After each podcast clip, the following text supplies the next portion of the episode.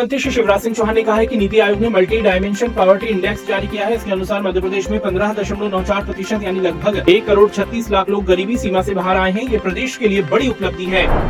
मुख्यमंत्री श्री शिवराज सिंह चौहान ने digital India land record modernisation कार्यक्रम के अंतर्गत मध्य प्रदेश के 15 जिलों के कलेक्टर सम्मानित होने पर कलेक्टर व राजस्व रिकॉर्ड के डिजिटलाइजेशन में लगी टीम को बधाई दी। मुख्यमंत्री श्री शिवराज सिंह चौहान की अध्यक्षता में मंत्रालय में हुई मंत्रिपरिषद की बैठक में प्रदेश में सड़क और फ्लाईओवर निर्माण के लिए 1881 करोड़ की स्वीकृति दी गयी।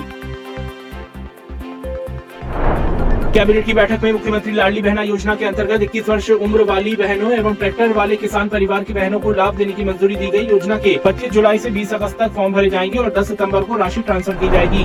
कैबिनेट बैठक में विभिन्न विभागों में संविदा कर्मचारियों को अनुबंध की प्रक्रिया, एनपीएस का लाभ एवं स्वास्थ्य बीमा का लाभ, अवकाश व अन्य सुविधाएं नियमित कर्मचारियों की तरह देने एवं शासकीय कर्मचारियों को 4% महंगाई भत्ते को मंजूरी मिली। कैबिनेट की बैठक में दीनदयाल ग्राम ज्योति योजना के लिए 343 करोड़ 91 लाख की स्वीकृति एवं निवाड़ी जिले के लिए किसान कल्याण तथा कृषि विभाग के अंतर्गत 2 जिला कार्यालय की स्वीकृति दी गई। मुख्यमंत्री श्री शिवराज सिंह चौहान ने शामला हिल स्थित उद्यान में पीपल, करंज और महुआ के पौधे रोपे। सीएम श्री चौहान के साथ मुख्यमंत्री स्वेच्छा अनुदान सहायता से इलाज के बाद स्वस्थ हुई श्रीमती कुसुम शर्मा ने भी पौधरोपण किया और आभार जताया।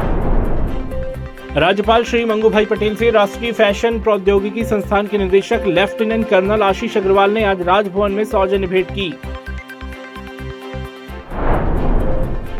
मंत्री श्री भूपेंद्र सिंह ने खुराई में स्कूली बच्चों के लिए निःशुल्क कोचिंग का शुभारंभ किया। कोचिंग में विभिन्न स्कूलों के 116 छात्र छात्राओं ने पंजीयन कराया।